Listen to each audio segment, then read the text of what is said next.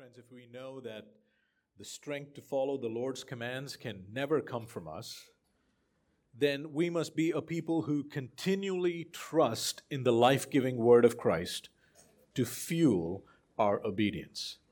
It is the Spirit who empowers us to obey the Lord as we believe in His word, as we put our faith in His word.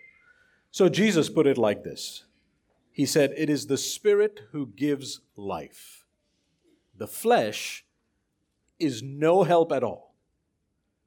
And how does the Spirit enliven us? Through His Word. Jesus said, The words that I have spoken to you are spirit and life. That's John 6 63. So let's look to His Word this morning with the godly expectation that the Lord will minister to our hearts and empower us with the Spirit. This morning, I'd like for you to turn with me in your copy of God's Word to 2 Corinthians chapter 3, verses 1 to 6. 2 Corinthians chapter 3, verses 1 to 6. This is the word of the Lord. Are we beginning to commend ourselves again? Or do we need, as some do, letters of recommendation to you or from you. You yourselves are our letter of recommendation, written on our hearts, to be known and read by all. And you show that you are a letter from Christ delivered by us, written not with ink, but with the Spirit of the living God. Not on tablets of stone but on tablets of human hearts. Such is the confidence that we have through Christ toward God. Not that we are sufficient in ourselves to claim anything as coming from us, but our sufficiency is from God, who has made us sufficient to be ministers of a new covenant. Not of the letter, but of the Spirit. For the letter kills, but the Spirit gives life. Let's pray. Father, as we look to your word, we ask, O oh Lord, that you would open our eyes to see the glory of our Savior, that we might be confident in him and rest in him. Equip us now, Father, by the power of your Spirit, that we might be faithful servants who look not to the wisdom of the world, but to the wisdom of God. In Christ's name we pray. Amen.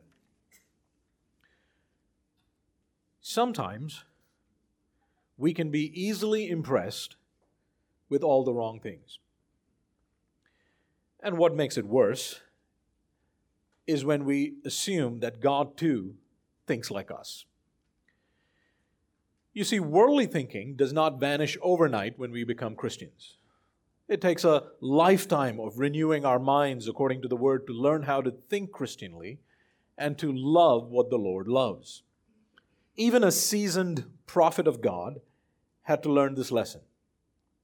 After the Lord rejected Saul as king over Israel, the Lord told his prophet Samuel, who had many, many years of experience judging the people of Israel, the Lord told him that he had chosen for himself a king from among the sons of Jesse.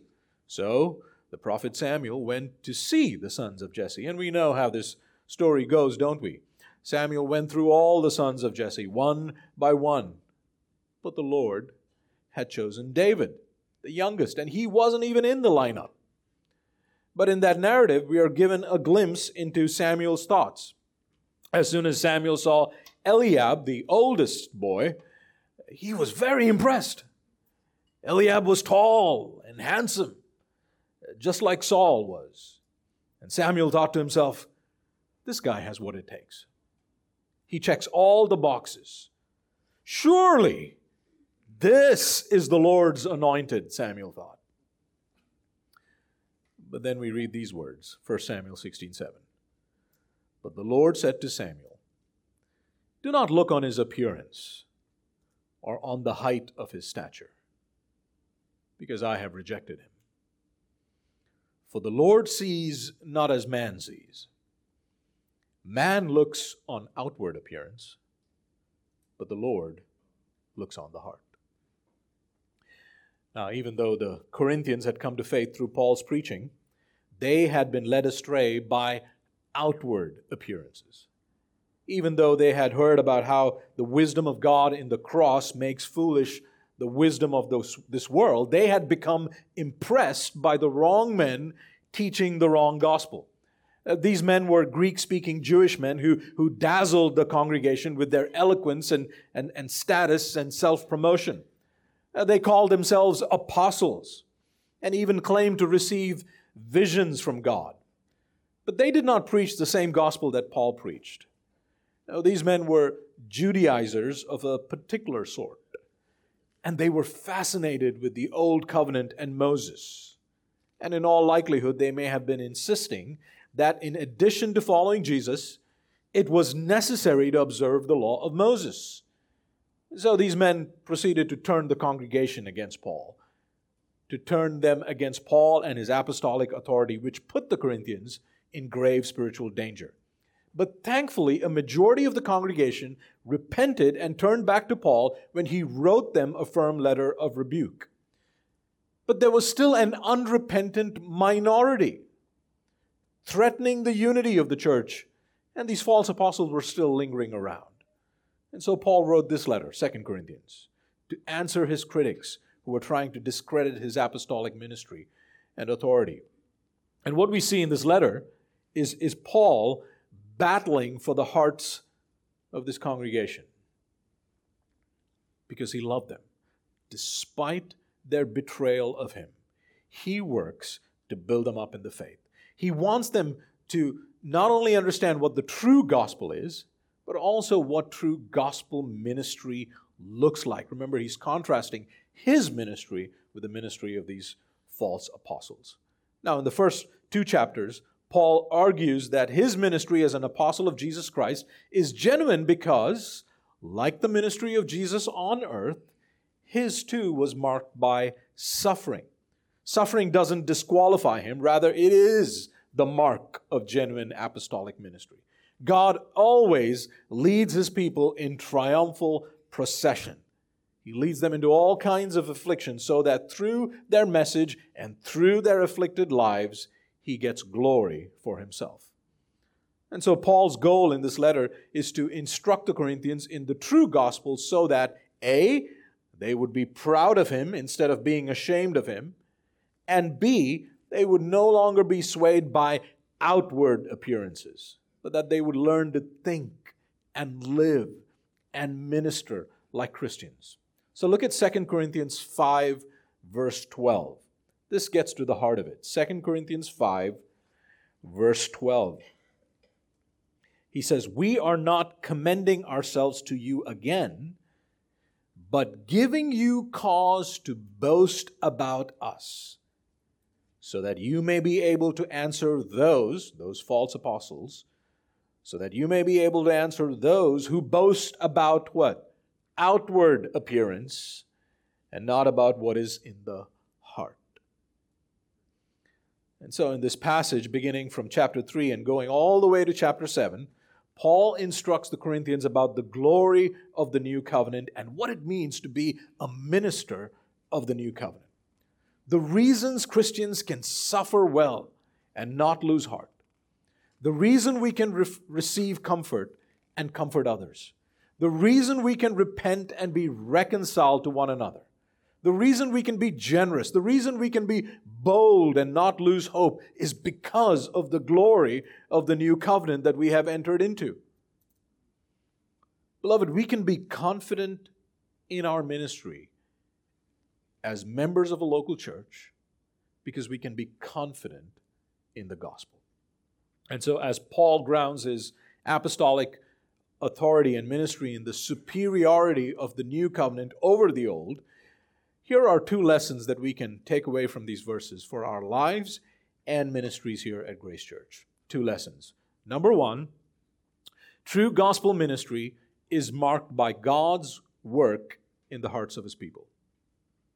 True gospel ministry is marked by God's work in the hearts of his people. And then, number two, true gospel ministry is reliant on God's sufficiency and power. True gospel ministry is reliant on God's sufficiency and power. Point number one.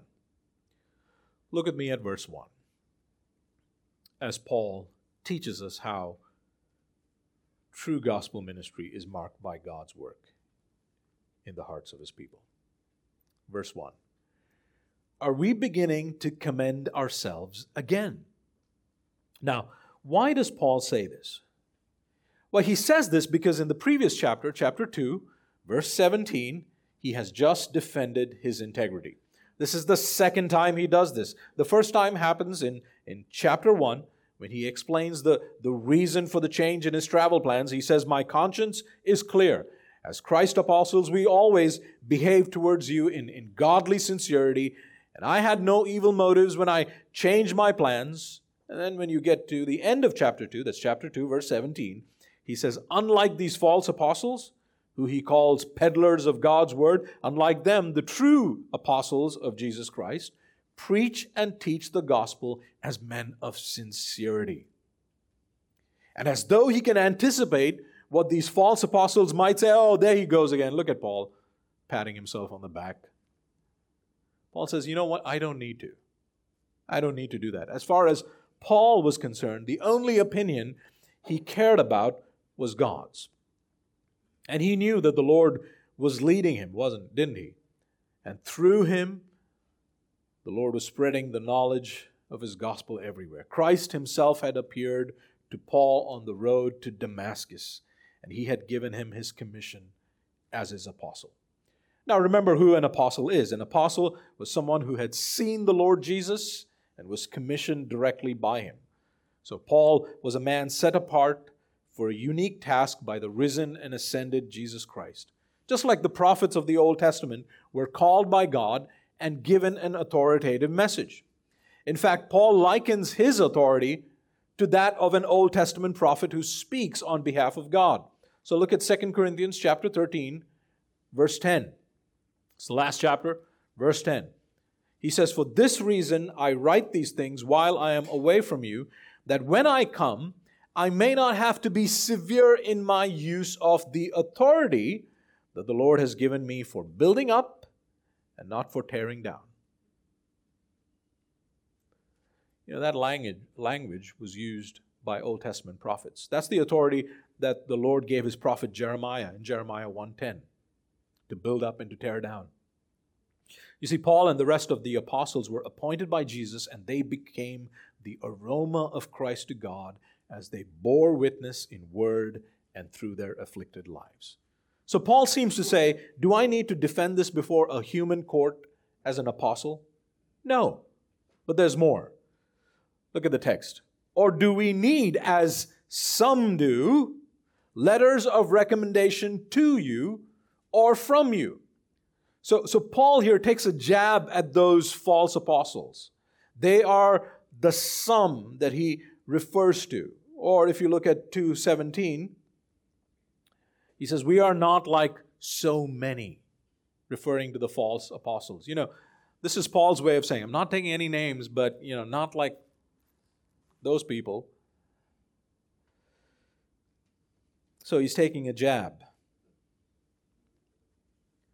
And he says, Do we, the true apostles of Christ, do we need letters of recommendation as some do? Letters to you or from you? Who gets to stamp the seal of authenticity on my apostleship? Is it some important person from Jerusalem? Or do I need it from you, the congregation at Corinth? Who do I need it from? You see, the reason Paul sarcastically mentions this is because he knew that this is how these false apostles had weaseled their way into the church. They had flashy letters of recommendation that impressed the Corinthians. Now, we don't know who wrote these letters, but they were probably from Jerusalem. They were certainly not from the apostles in Jerusalem, but they were probably from important religious figures from the Jewish community who believed in Jesus. You see, in, in those days, Jerusalem was considered the fountainhead of Christianity. This was where it all started. This was headquarters. And this is how these men got a hearing. Beloved, isn't that how this happens today as well? So often as Christians, we will swallow, we will lap up whatever someone tells us or writes without any discernment or engagement with the scriptures just because that someone knows someone really important in the evangelical world. Or that article appeared on a very famous evangelical website. We just lap it up. Happens all the time. You know, sometimes we tend to be impressed with the wrong things. Now, this doesn't mean that Paul was against sending letters of reference. When Apollos first came to Achaia, he was sent out with a letter of reference so that the disciples could know who this was and welcome him. You see that in Acts 18 27. Or in 1 Corinthians 16, verse 3, Paul told the Corinthians that uh, they could send a letter accrediting the person who would carry funds to Jerusalem. Paul himself commends Phoebe and Timothy and Titus in his letters. It's a good practice. Just two days ago, Jeff Hay, the pastor of Ballycullen Community Church in Dublin, Ireland, sent me an email asking me if I could send him a letter of reference for our friend Naveen Cherian, who was seeking to join that church. And so Jeff was asking me, Did Naveen leave on good terms? Do you have any concerns about his life that we should know about? He's been such an encouragement to us. Tell us how we can care for him. You know, I greatly appreciated the way this, this pastor was caring for Naveen and he was caring for the members of his church. So Paul wasn't against this practice per se. But he asks in this way because he knew that these false apostles were questioning his credibility as an apostle. They were saying things like, oh, this Paul, he's not part of the, the original 12 apostles of Jesus. He never walked with Jesus. Like, why should we trust him? What does he know? Where's his letter of recommendation?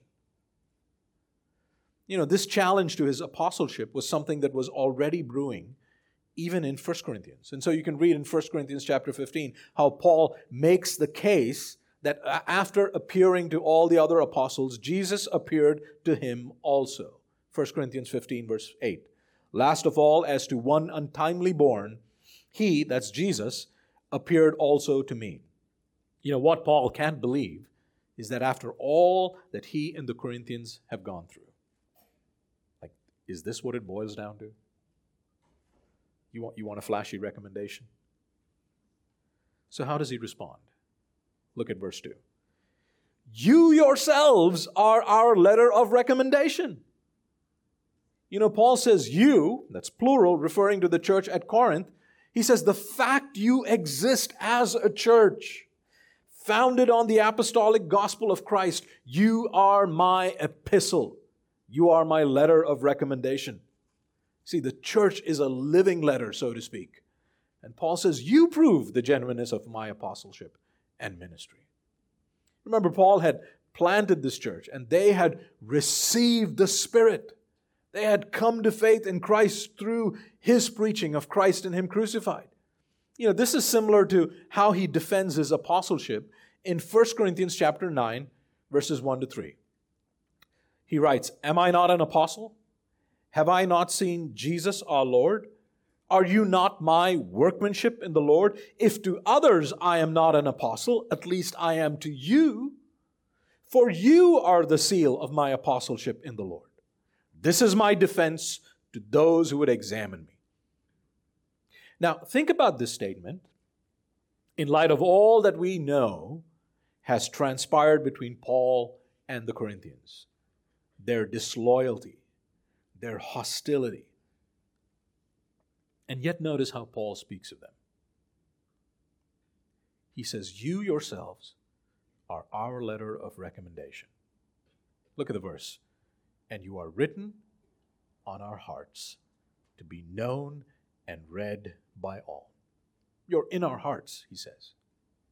Even though they had turned against him and sinned against him, he loved them with a Christ like love. He wrote to them that letter of rebuke because of the abundant love that he had for them. As their apostle and pastor, he was fully committed to their spiritual well being. Beloved, that's the kind of man you want as an elder or a pastor in the church.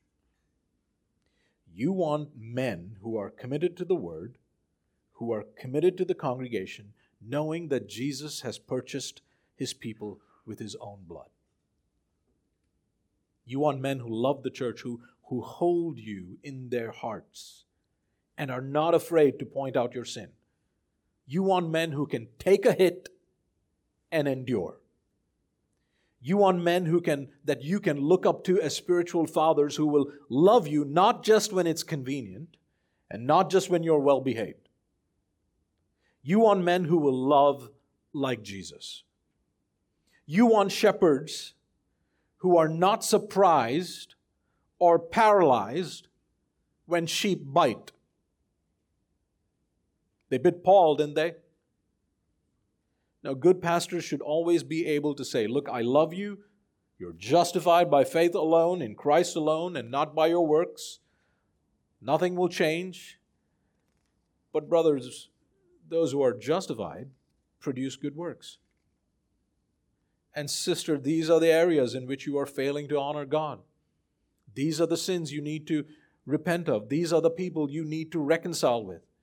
You need men who love you enough to give you an honest assessment of how you're doing spiritually and to help you by the grace of God to grow up into Christ. Despite all that happened, Paul says, You are written in our hearts to be known and read by all. They may have been ashamed of their apostle, but he wasn't. He wasn't ashamed of his church. He was convinced that they were believers. After all, a majority of them had repented. Paul says, You are written on our hearts to be known and read by all. Paul was so proud and grateful for the way they had repented. He was grateful for the way that they had changed, and he was telling everyone about it. He boasted about them to the Macedonians. You see that in 2 Corinthians 9 2. He even boasted about them to Titus in 2 Corinthians 7, verse 14. Just look at that for a minute. 2 Corinthians 7, verse 14. He says, For whatever boast I made to him about you, I was not put to shame. But just as everything we said to you was true, so also our boasting before Titus has proved true. He was boasting about them to Titus before he sent them that severe letter. He says, Take it, Titus. I know these people. I know they will change if they read my letter. Take it. I know them. And he says, You didn't put me to shame. You, you did exactly what I thought you'd do. He, was, he loved them. He was, he was proud of them. He held them in his heart. Imagine that. You see, Paul's confidence was not merely in the fact that they existed or that he loved them dearly, but that their changed lives bore evidence that the gospel that Paul had preached was at work in them. God was at work in their hearts. And you could see evidences of his grace in the lives of those Corinthians. And they were significant, they were visible, which is why Paul says, look at verse 3. He says, And you show, you demonstrate, you disclose, you manifest, you make visible that you are a letter from Christ delivered by us. The Corinthians were living letters from Christ. From Christ. What greater endorsement do you need? Jesus wrote those letters. This was his doing. Their new lives were because of the Lord's work in them, or as James says in James 1:18, of his own will he brought us forth by the word of truth. God gave birth to us, to our new selves. That's what it means to be born of the Spirit. But Jesus did this through the ministry of his appointed apostles, through the preaching of the apostolic word of the cross, and not through these false apostles. See, that's the point he's trying to make in this passage. You are a letter from Christ delivered by us as a result of Paul's ministry. You know, sometimes when you go into a fancy restaurant, uh, you'll find that they offer the, the chef's signature dish, right? The chef special. Now, a signature dish is a, is a recipe that is unique to that particular chef. You know, sometimes we speak of a, of a sportsman's signature move or, or play or style. You know, it's a way of identifying the individual by their work. And Paul is saying that this is Jesus' signature work. When the apostolic word is preached, lives are changed. See, true gospel ministry is marked by transformed Christ like lives. So many pastors, so many churches will measure success in terms of numbers. How many members do you have? How many people attend? How large is your budget? How many people did you baptize? How many programs do you have? Do you have programs for kids, for youth, for young adults, for old people, for really old people, for really, really old people? And then there's that question that really gets on my nerves, usually asked by Indian pastors How many branches do you have? Like, what are we, McDonald's? Beloved, just as the Corinthians were letters from Christ delivered by the apostles, and you could see the fingerprints of Christ, the gospel at work in their lives, so also the true measure of a faithful gospel ministry in a local church is the presence of transformed Christ like members who are speaking the gospel to one another. So let me ask you this Does that describe your ministry in this body as a member? What are your conversations like? Are they grace filled conversations? Are they edifying conversations? Are those conversations aimed at transforming hearts? You know, this is what the apostles themselves were concerned about. Not what a church looked like outwardly, outward appearances, they were concerned about how people were doing spiritually. We see this in the book of Acts. After Paul and Barnabas spent some time teaching and preaching the word in Antioch, this is what Paul said to Barnabas.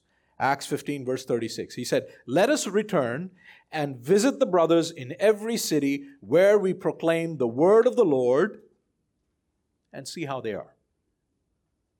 That's it.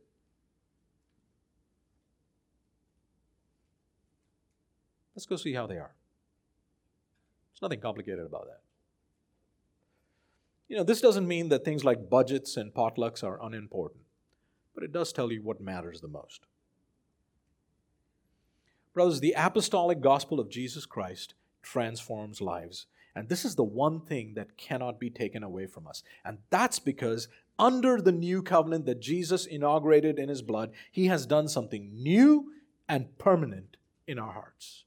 He's done something new and permanent in our hearts. Look at the text. He says to the Corinthians, You show that you are a letter from Christ delivered by us. You are Christ's work as a result of our preaching. Jesus wrote, I, I was just the pen, says Paul. You are Christ's work as a result of our preaching. Verse 3 written not with ink, but with the Spirit of the living God. Written not naturally, but supernaturally written not with something perishable, something that can fade away like ink, but written by the Spirit of the living God. Beloved, the testimony of the scriptures is that every Christian comes to faith because of the work of the Holy Spirit who applies the work of Christ to their hearts. And every Christian grows in faith because of the work of the Holy Spirit who progressively makes us more like Jesus. Now, I want you to see what Paul is doing here. Here's the reason he uses that phrase, Spirit of the living God, instead of simply saying the Holy Spirit. Remember that the ministry of these false apostles was, was mainly aligned with the ministry of the Old Covenant. They were championing Moses and the law. And in the Old Covenant, the Old Testament, or covenant, that's what the word testament means, Yahweh is called the living God. This was a common way of describing God in order to distinguish him from idols who were non living. See, Paul knew that these men would know that. So, here are a few verses from the Old Testament Deuteronomy 5, verse 26. Moses says to Israel, For who is there of all flesh that has heard the voice of the living God speaking out of the midst of fire as we have, and has still lived?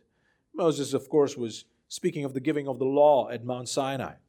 Or Jeremiah 10:10. But the Lord is the true God, he is the living God and the everlasting king. Or Daniel 6:26. Nebuchadnezzar makes this decree that his people were to fear and, and tremble before the God of Daniel, for he is the living God, enduring forever. And this is what makes Peter's confession so stunning. Matthew 16, verse 16. Simon Peter replied, You are the Christ, the Messiah, the Son of the living God. So there's a sense in which Paul's gospel ministry is not at odds with the God of the Old Testament. It is the Spirit of the living God who transforms the Corinthians into Christ likeness through Paul's ministry. But what God is doing through the finished work of Christ in Paul's day and in our day is something new. We know that because of the next verse. Look at the next verse. Christ has written, not with ink, but with the Spirit, not on tablets of stone, but on tablets of human hearts. Now, that is no small difference. The reference to tablets of stone, of course, is to the giving of the law at Mount Sinai. We see that in Exodus 31, verse 18. After God finished speaking to Moses, he gave to him the two tablets of the testimony, tablets of stone written with the finger of God. These contained the ten words or the ten commandments, and they were kept in the Ark of the Covenant. These were God's covenantal words to the people of Israel. Now, now what is a covenant? A covenant is an agreement made between two parties that involve promises and obligations. It's the way two, two parties relate to each other. And the, the covenant that we're most familiar with is the, is the covenant of marriage. Now, in the Bible, there are different kinds of covenants that God makes with his people. And they form the, the structural framework or, or the backbone of the story of the Bible. So, redemptive history, or the story of God's salvation for sinners, progressively unfolds through a series of covenants. And they reach their fulfillment in the new covenant which Jesus inaugurates in his blood. It's the new covenant that all the previous covenants anticipate or look forward to. So, first, we see the covenant with Adam and all creation in the garden. So we're going to look at all the covenants in the Bible very quickly. You see, first, a covenant with Adam and all creation in the garden. But we know that Adam sinned. He transgresses the covenant command of God, and as a result of his sin, death comes into the world, and everyone born after Adam or under Adam's headship inherits Adam's guilt and sinful nature. And yet, despite their sin, God makes a gracious promise to Adam and Eve to send them a Savior who would be born of a woman and who would reverse the call, the fall, and save us from our sinful state and death. After that, the Bible records that the world spirals into sin and corruption, and so God destroys the world through a flood, but he saves Noah and his family, a group of eight people who trust in his covenantal word. And after the flood waters recede in the new world, God makes a covenant with Noah. That's the Noahic covenant. He, he promises not to destroy the world until the task of redemption is complete. And as time moves on, every offspring born of a woman doesn't seem like the promised Savior. They only disappoint. God then makes a covenant with Abraham, and he promises to make a great nation out of Abraham's offspring, and through his offspring bring salvation to the world. After Abraham's offering, the people of Israel find themselves enslaved in Egypt. God shows up and he delivers them through Moses' leadership, and then he forms them into a nation. He brings them to Mount Sinai and he enters into a covenant with them as a nation. This is the Mosaic covenant. God gives them the Ten Commandments, which tells them how to love the Lord, their Redeemer, and how to love one another. And so Israel's relationship with the Lord is contingent upon their covenant obligations to the Lord and is described for us like, like a marriage between the Lord and his bride.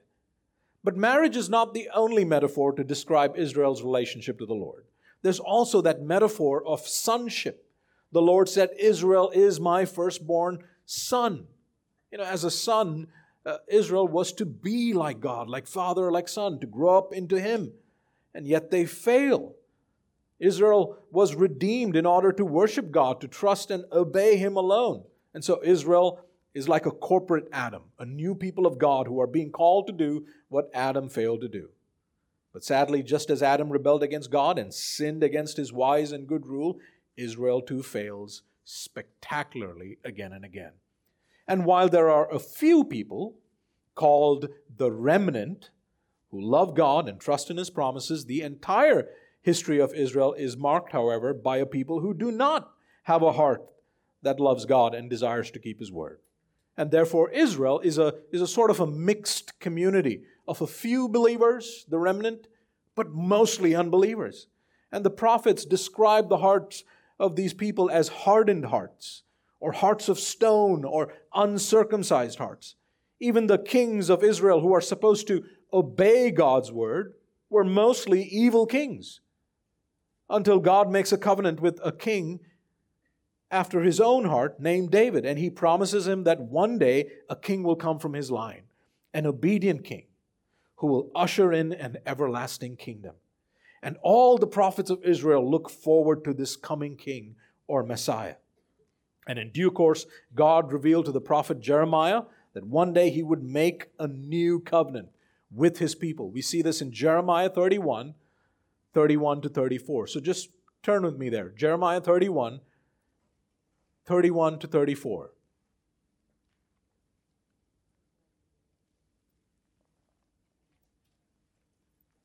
This is what the Lord says Behold, the days are coming, declares the Lord, when I will make a new covenant with the house of Israel and the house of Judah.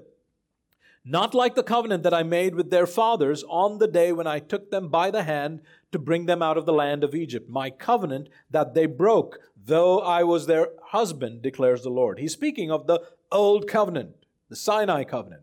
For this is the covenant that I will make with the house of Israel after those days, declares the Lord. I will put my law within them. I will write it on their hearts, and I will be their God, and they shall be my people. You see, this was Israel's problem. And this is the problem of, of every human being as a child of Adam that we are sinners and we don't love God's law. And God says, I'm going to change that. I am going to write my laws on their hearts. And no longer, he says, no longer shall each one teach his neighbor and each his brother, saying, Know the Lord, for they shall all know me, from the least of them to the greatest, declares the Lord. They will all have my law written on their hearts. So the people of God will no longer be that mixed community of some who know him, but some, most of them, don't. No, they will all know me, he says. For I will forgive their iniquity and I will remember their sin no more. And God also tells the prophet Ezekiel that this new covenant work would come about through a work of cleansing. Ezekiel 36, 26 to 27. God says, I will give you a new heart, and a new spirit I will put within you. And I will remove the heart of stone from your flesh, and give you a heart of flesh. And I will put my spirit within you, and cause you to walk in my statutes and be careful to obey my rules. Now, why is this necessary? Why is this necessary? To, to learn about the progression of these covenants and the promises associated with them. Because Paul wants these Corinthians to understand, and he wants us to understand, that the coming of Jesus, his life, death, and resurrection, ushered in the new covenant age that the prophets looked forward to. If the Spirit was dwelling in the hearts, in the new hearts of these Corinthians, if Christ had written on their hearts with the Spirit, then what Jeremiah and Ezekiel had prophesied was now here. It was now here, it was being fulfilled, not through the ministry of these Judaizers, but through Paul's apostolic ministry. As one author puts it, Moses, who is read in every synagogue, now gives way to Christ and to his Spirit, who is present in apostolic proclamation. And this is why Paul is confident and he's not shaken by their challenge to his apostleship. Look at the next verse. Such is the confidence that we have through Christ toward God. You see, the old covenant was never meant to be permanent, it served a temporary function in salvation history. Paul says in Galatians 3:24 that the law was our guardian until Christ came. In order that we might be justified by faith. You see, the law was given to us to show our sin, to show us our need for a Savior. The old covenant was not given to us to save us. The law could not save us. The law given to us externally couldn't transform our hearts. But God, in His great mercy, sent His Son in the flesh, the Lord Jesus, to do what the law could not do. Jesus perfectly obeyed God's law, and he died on the cross in the place of sinners, in the place of lawbreakers, so that he could secure the forgiveness of their sins. He went to the cross as our substitute. He took our penalty, and then he rose from the dead to give us new hearts through the Spirit and the gift of eternal life by joining our new lives to his own life. He did this for everyone who would repent of their sins and put their trust in Him. Friend, if you're not a Christian, I want to submit to you that this confidence, this assurance that Paul had about the Corinthians, you too can have about your own lives if you turn away from your sins and put your trust in Jesus. You see, Christianity is not a self improvement program, it's about a spiritual resurrection in Jesus Christ, you too can be made new by the Spirit of the living God, and you can know Him. You can know the living God personally as you would know your friend. So turn away from your sins and put your trust in Christ. This confidence that Paul speaks about is through Christ. It's not through any other way.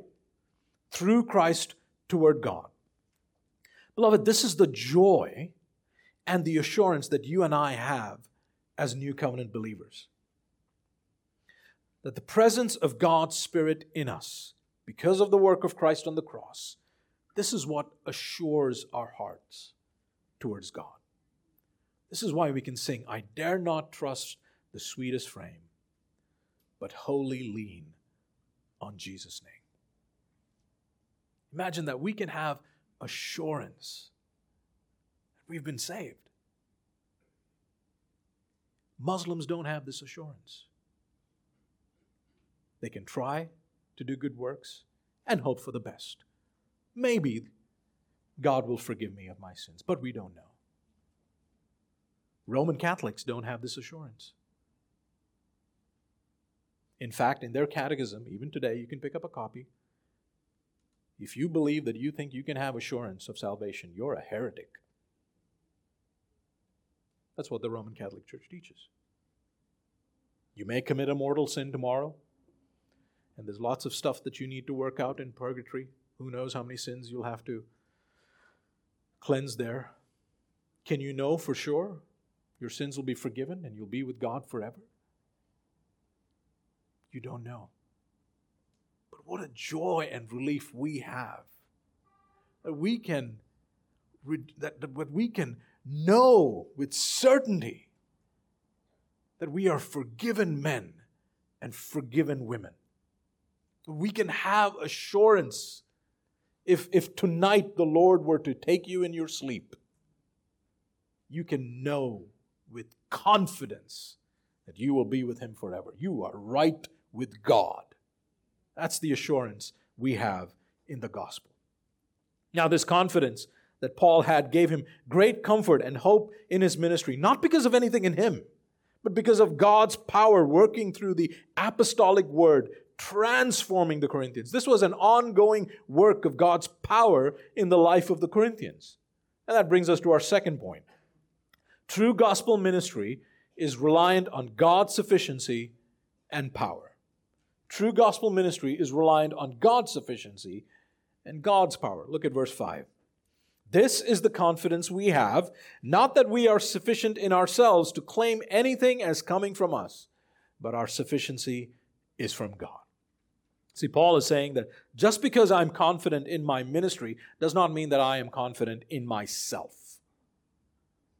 His authority was not based on his personal aptitude and strength. It was based on God's power and God's authority working through him. Given all that these false apostles were claiming, this is important for Paul to say. These false apostles were, were all about self promotion. They were all about outward appearances. They put on airs. They spoke about their sufficiency. Their competence was off the flesh. Paul, on the other hand, says, My fitness, my competency, my sufficiency is from God. I don't claim, when I speak about the changed lives of these people, I don't claim that all of this is because of me. This is the work of the Lord. This is the work of New Covenant ministry. And this goes back to the previous verses when Paul speaks of God leading his apostles in triumphal procession with the awesome responsibility of preaching the gospel which saves some and condemns others. This is of God, but it is God who makes us sufficient for this task. Look at verse 6. Our sufficiency is from God, who has made us sufficient to be ministers of a new covenant. Notice how Paul makes this God centered, even in his defense.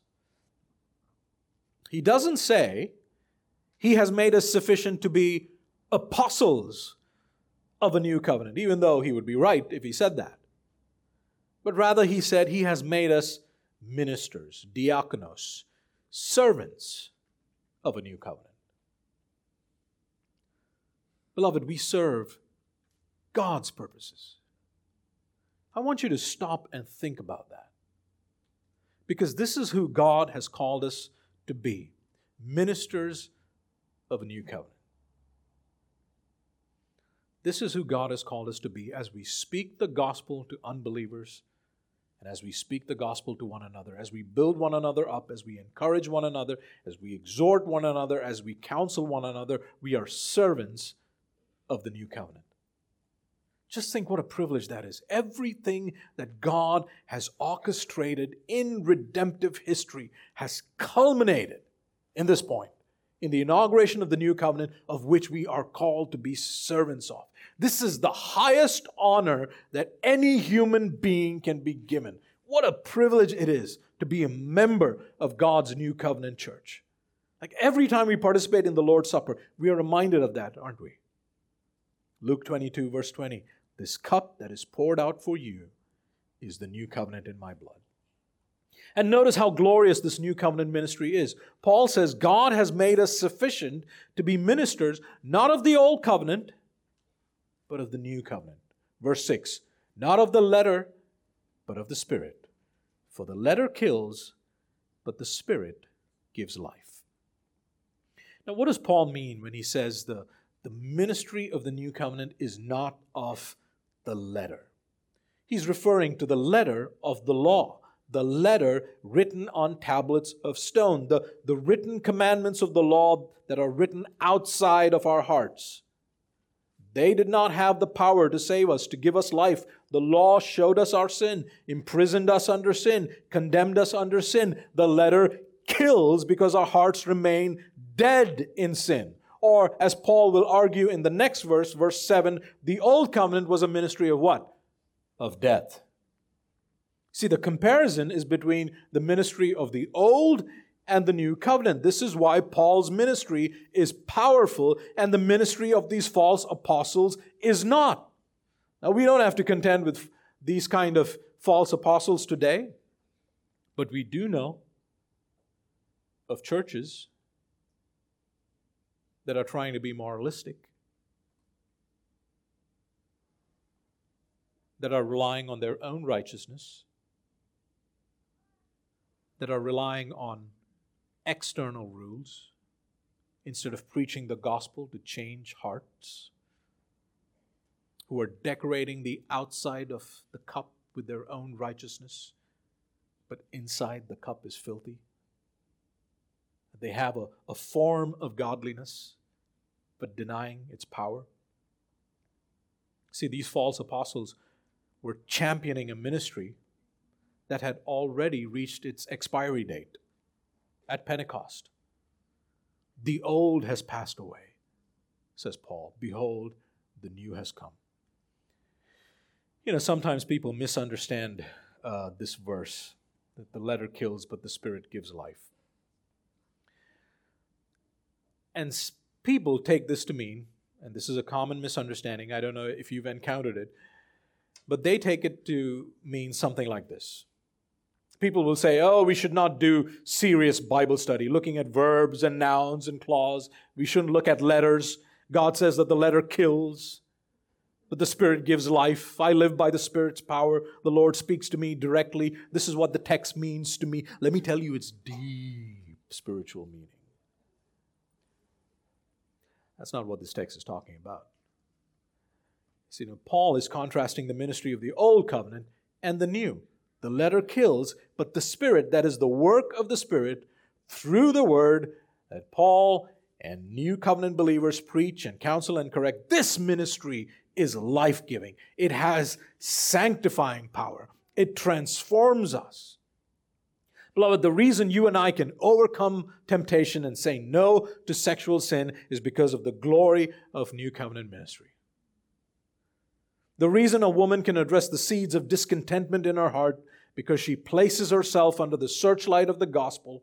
The reason she can address her sin of grumbling and take it to Christ and ask for forgiveness and cleansing and be enabled to produce the, the fruit of joy and contentment is because of the glory of New Covenant ministry. The reason we can be comforted in our affliction and then turn around and comfort others and do it in joys because of the glory of new covenant ministry. The Spirit gives life. The Spirit empowers us through the apostolic word. Remember our call to worship? Romans 8, 2 to 4.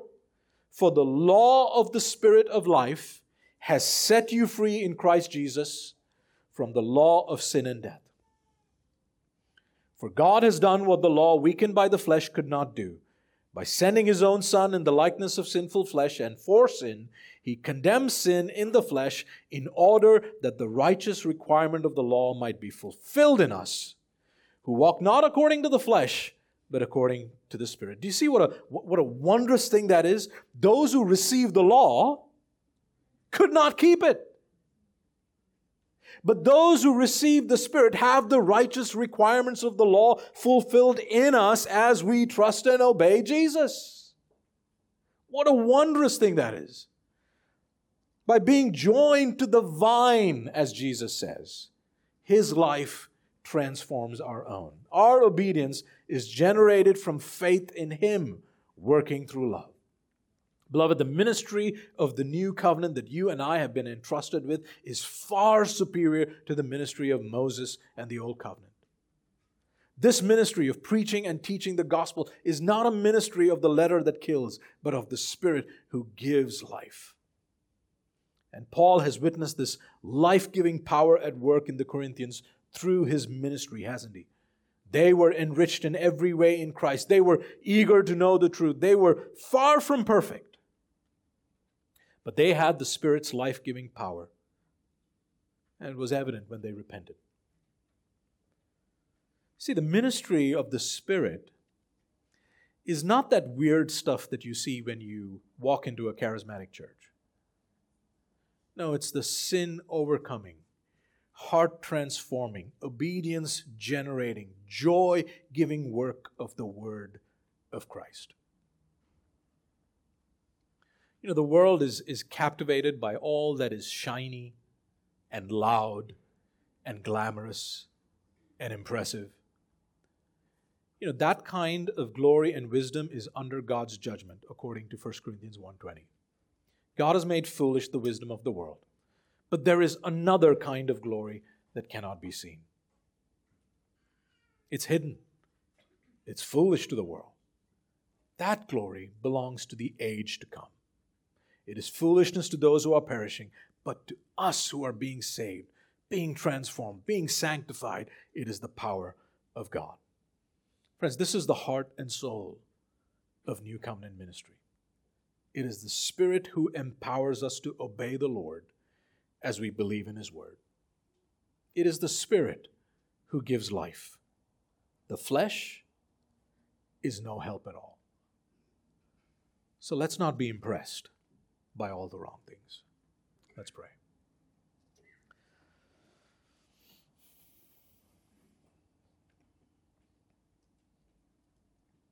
Father, give us a heart that loves your word.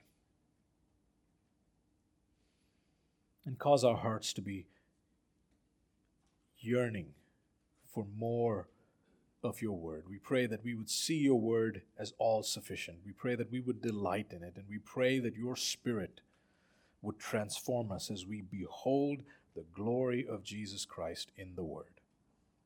Father, we pray that you would be glorified in this church as people minister the word of the gospel to one another. Lord, we pray that we would see that it is the Spirit who gives life. Make us sufficient, O Lord, to be ministers of a new covenant. In Christ's name we pray.